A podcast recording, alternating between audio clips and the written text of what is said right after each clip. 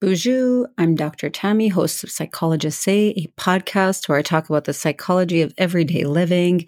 Welcome, listeners. If you're new to the show, we're so glad for that you're choosing to join us today. I'm going to be talking about uh, holding space. Now, that's a term that was uh, first came around and popularized back in two thousand fifteen, and it's something now uh, that's been used throughout social media, and it's a it's a common term that uh, people bring up now, and I think it's a really a really fitting term when you look at what it means. So, the definition of, of um, the first intended use for this is being willing to walk alongside another person in whatever journey they're on, without judging them, making them feel inadequate, trying to fix them, or trying to impact the outcome. And this is when a person is going through a difficult time, a transition, uh, somebody who's in distress, who's feeling overwhelmed, and is in need of uh, somebody to be present. And now that's the tricky part that I think a lot of people may struggle with. Uh, people may say, I want to be there for you. You're having a tough time. You know, let me know what I can do. How can I help?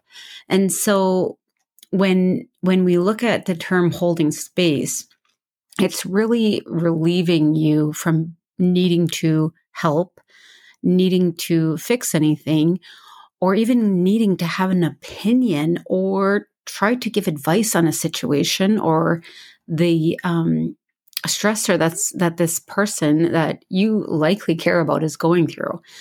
It's it's a really freeing uh, opportunity and feeling, without any pressure, to simply show up for somebody who is experiencing something that is difficult for them. And when you hold space, you you're mindful, and and mindfulness is something where you're not worrying about what's going to come after your time with this person. You're not thinking about what came before.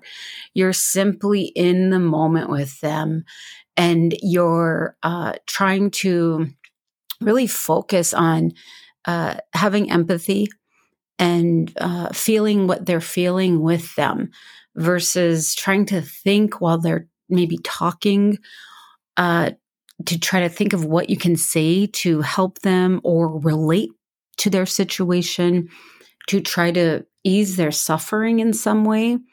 Most of those things are not what the person uh, is looking for, because every stressor that we go through, there there could be a lot of commonalities with other people, yet the way we handle stress, the way whatever difficult thing that we're going through in life, the way it's impacting us, we're going to need different things from different people because we're going to experience it on various levels.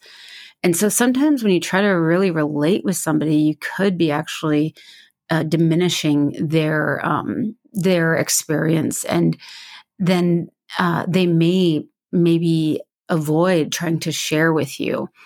When you're, when you're holding space for somebody, Uh, you're you're just offering to be there.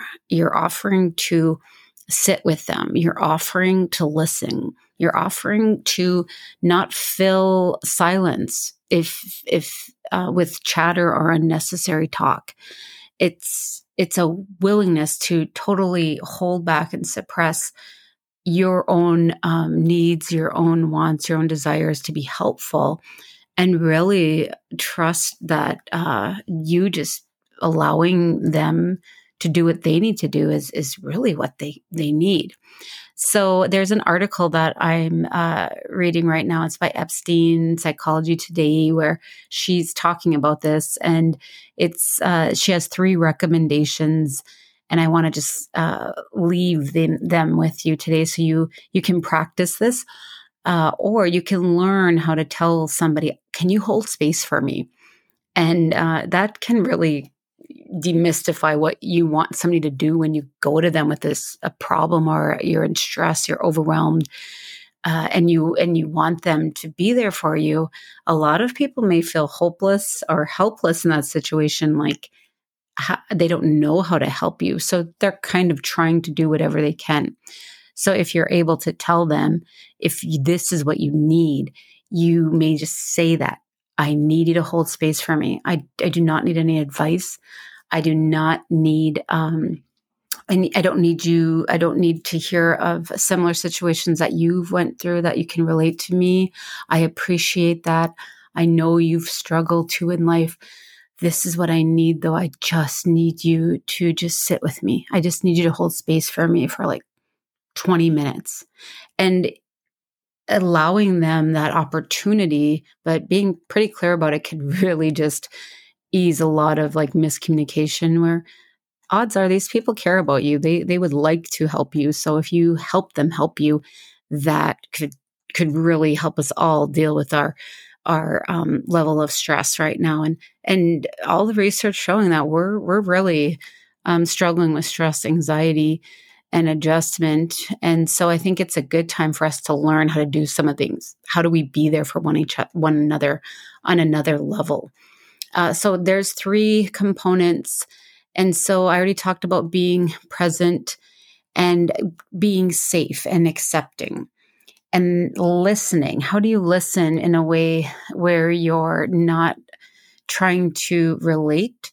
You're not trying to think of uh, a way to Um, minimize their pain for them, or um, just even trying to uh, maybe over identify with them or those things. It's it's really hard to hold off on your own internal um, monologue or your own internal thoughts and pressures to want to talk.